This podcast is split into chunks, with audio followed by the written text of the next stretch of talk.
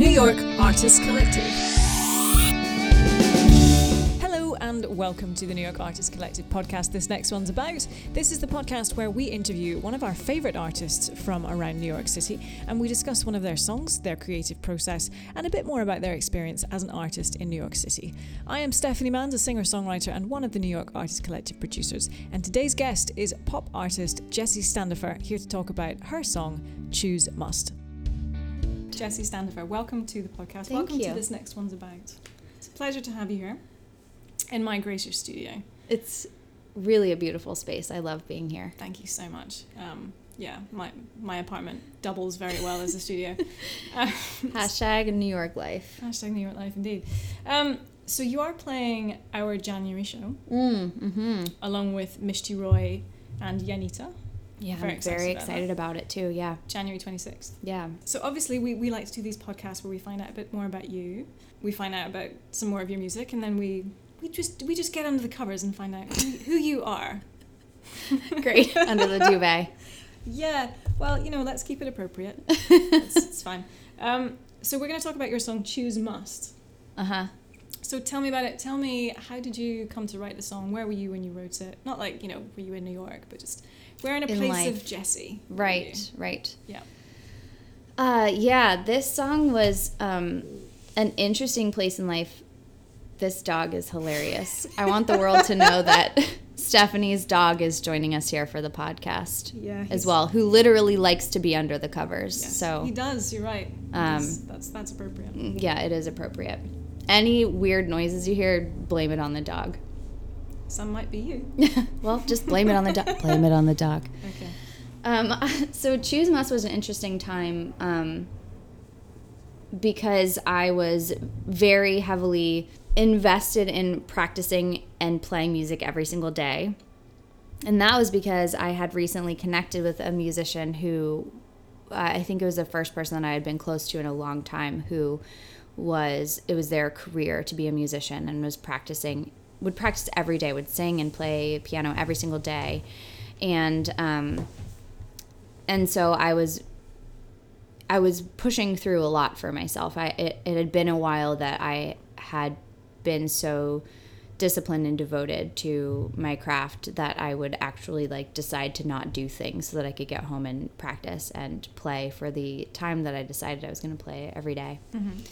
Um, this song is interesting how it came out because I think how it turned out is very sensual and um, and that's not actually wrong in how that it, how it feels to be devoted to something that you really care about. And it ha- it turned into a very like embodied experience to stay with myself and know that this was important to me to focus on my craft to focus on music in a way that I hadn't in a while and focus on my songwriting in a way that I hadn't in a while and be very disciplined about it rather than just being in this space of like I'll when the inspiration strikes I'll write a song but to every day be there and show up for my creativity and my process is a it is a very embodied experience. It for me it necessitated being really connected to myself. And uh, i think that it called into question other things that i had had been very devoted to and disciplined with and questioning whether those people or experiences were were worth that amount of time or if it was a time of like leaving myself. And so choosing what is a must for you like something that is something that you have to do it was like a renegotiation of my life um, in that time for sure. So did you say that you were writing this with someone? no i had met somebody who Oh, was inspiring this sort of newfound discipline Okay. um, in a way So often I think when we write songs, we write them to somebody. mm-hmm. And I think a lot of people don't necessarily understand that we are writing them to ourselves. yes But it does appear that it's to Yes. someone else. So it's, Mhm. it's kind of this love letter to ourselves in a way. absolutely Do you do a lot of that in terms of writing to yourself? I do. I I think that part of my purpose here in this life is that the things that I've been through and the things that I have had to be vocal about and to come out about um, are not only for me. They are universal and they're important that everybody has encouragement to be able to do that. So a lot of my songs, while it is speaking to myself or about an experience that I've had is also sort of a conversation with every like the universal we whoever wants to join in in that conversation um, and i think that this song absolutely that applies to um, it's a call to people that i'm that i want to choose what is essential and choose what's important to them. And before i can do that before i can call other people into that i have to call myself up in that first. So while it that it could be a song uh, that definitely applies to me talking to another person of like choose what's important and like i hope that i am important enough for you to choose to another person i have to make sure that i'm choosing myself as well. And so the song the process of writing that song was even was even that back and forth. I mean, even the choice of the title, and it's not even necessarily the hook. So it's interesting that you you picked that as the title. Mm-hmm. yeah it's a little confusing. I don't mind that. I like giving people something to think about and grapple with and then maybe it means something to them uh, that they came up with. And it's vague enough that it might mean something to somebody and that's fine Okay. Jessie, should we take a listen to your song? let's do it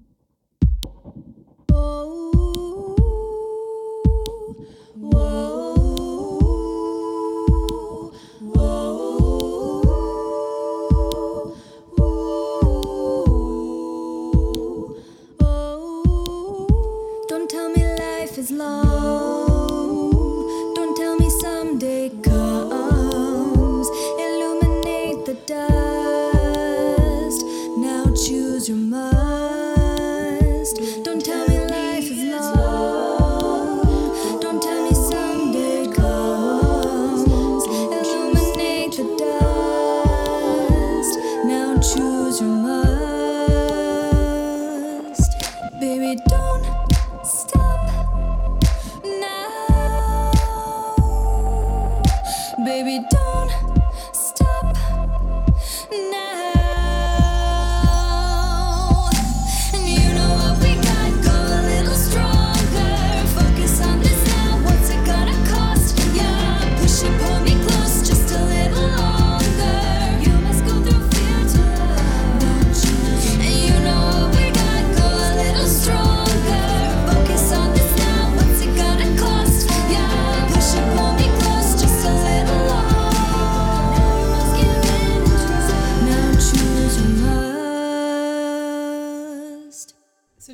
Was "Choose Must." Mm-hmm. A lovely song. I was listening to that this afternoon, doing my homework because I always Mhm. I always do my homework. Mm-hmm. Um, and I yeah, it, it's a grower actually. Mm. I remember listening to it the first time. I was like, mm, and then I was like, oh, and now I get it. It Mm. took me a couple of times just to like to it for it to kind of really sink in, and, and I'm like, oh, I really like that.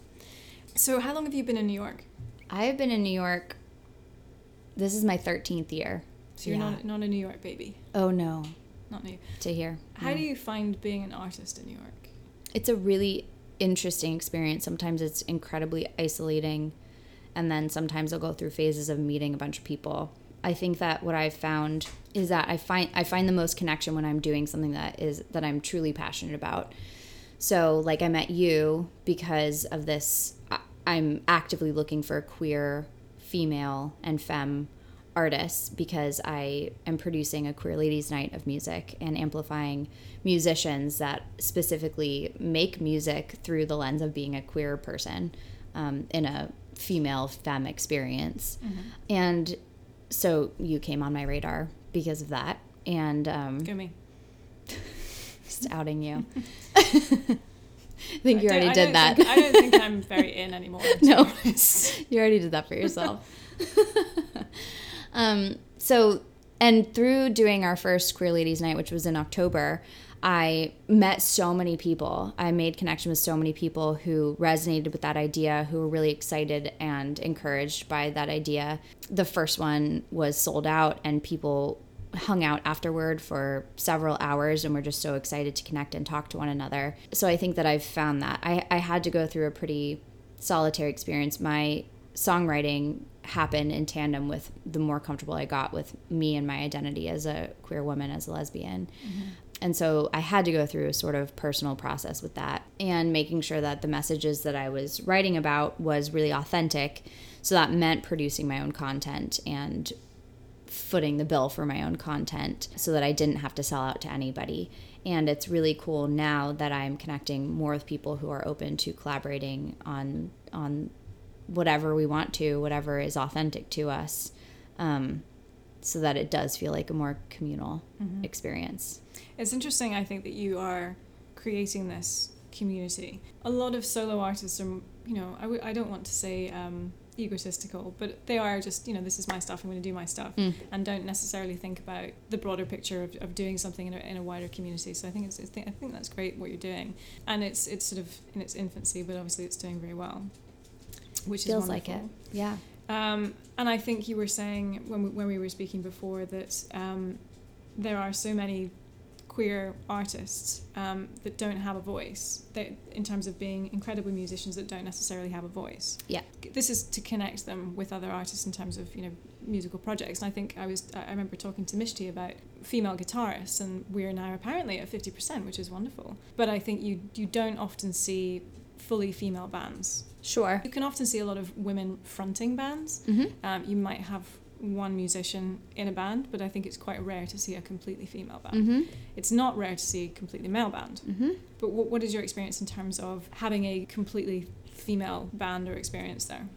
It's really difficult. It's been especially difficult to find female producers who um, who are willing to work with live recording musicians and vocals. Um, and I think that that is directly related to the um, the accessibility of it, um, of being in a studio, of being able to have have an experience, maybe messing up and then and being mentored by somebody.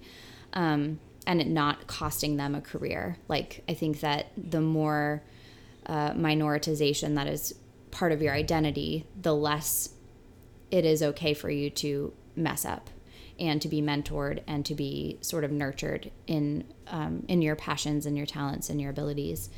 And um, so that has been very difficult. And it's not because we're not there, and it's not because people that have various minoritized identities aren't there and very talented. It's that there's no platform and there's no community and mentorship for these people and the system is not set up for for us and people with varying identities so yeah it's been really important for me whether it's um, in my music production and the the musicians that i hire for live shows um, to my music videos. It's really important to me that I make it a huge priority to hire women, queer people, and people of color in all of those venues because it's not that they're not they don't exist. It's that they're really difficult to find because they haven't been given uh, given amplification by the system. Um, so that's really important to me. Um, I think that there is a way that we're able to let our guard down when we play and collaborate and perform with people who we know get it. And so to have a night called Queer Ladies Night that you know that everyone on stage with you and um, the audience knows everyone on stage has a somewhat shared experience of these uh, this convergence of identities. And of course, I as a white woman don't know what, what it's like to be a queer woman of color.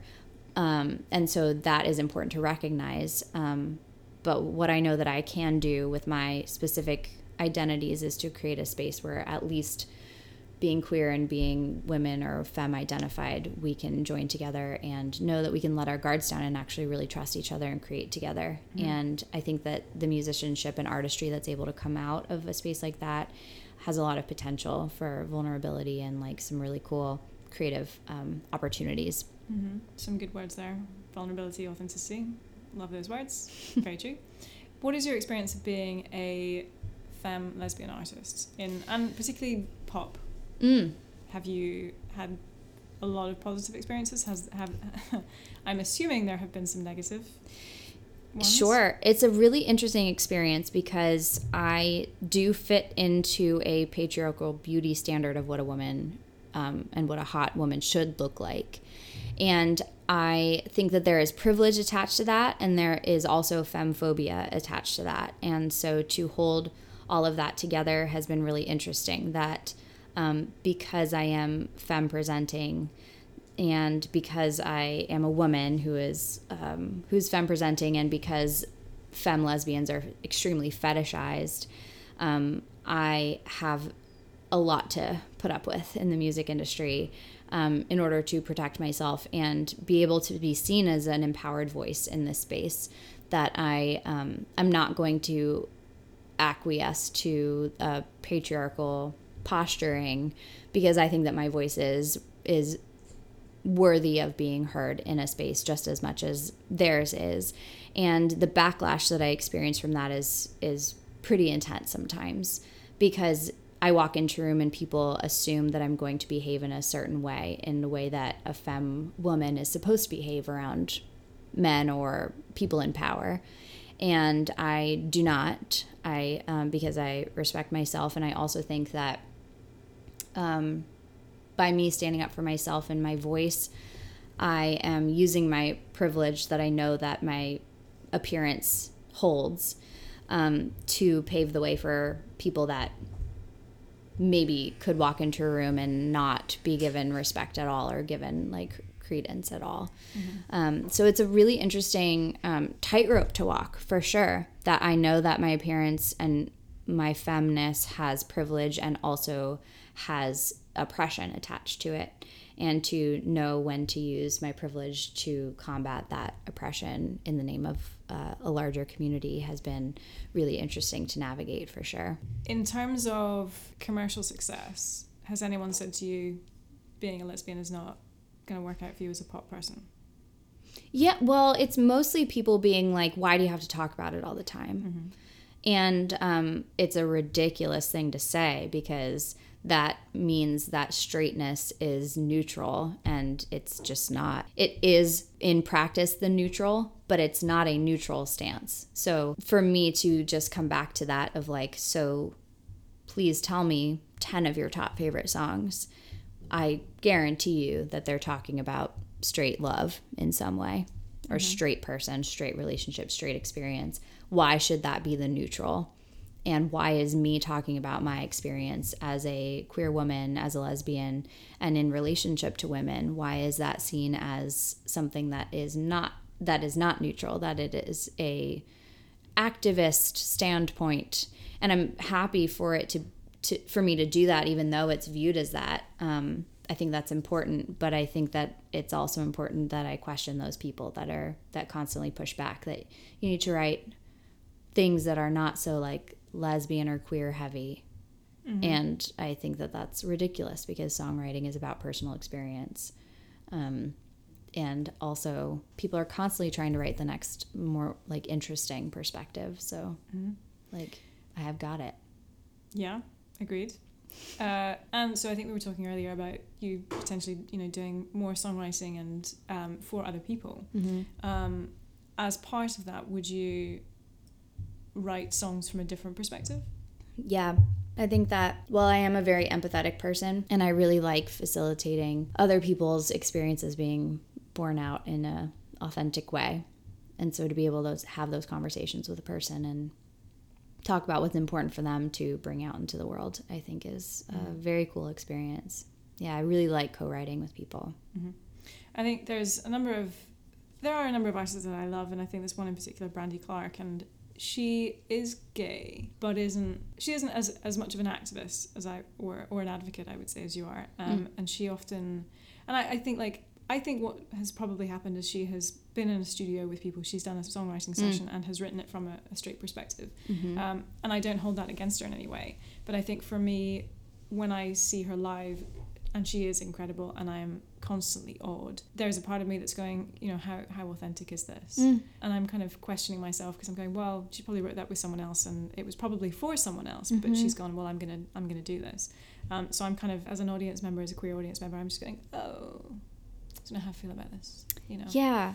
Um, I think it's hard it's hard for us because I think I certainly grew up and even when I was coming out, which was like 10 years ago, um, had to just search high and low for representation and find anybody that was talking about an experience that was in any way similar to mine and make me feel less alone and a little more valid and so I think that when we know someone is um, queer, LGBTQ plus, um, and they're not being super out about it, it's it's hard, but also understandable. Like I understand um, why someone would want to say like, no, it's just about the music. It's like I don't want it. I don't want it to be about my identity and who I am.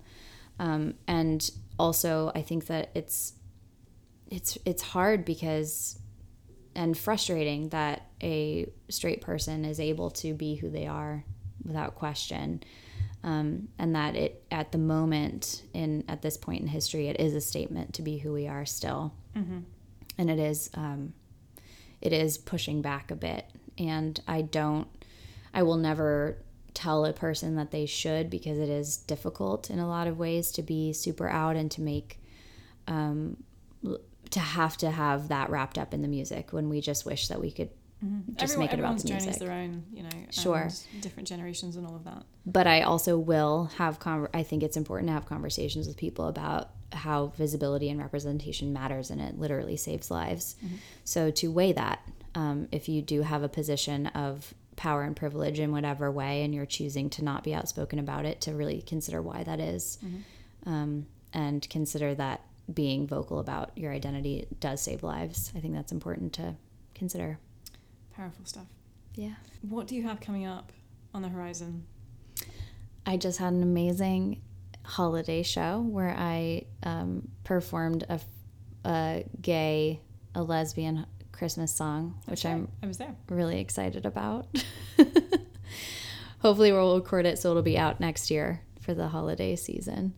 Um, and I have Queer Ladies Nights coming up. We're looking at doing one a month, and we have one. Uh, we just had one in January, and we're going to have another one in February.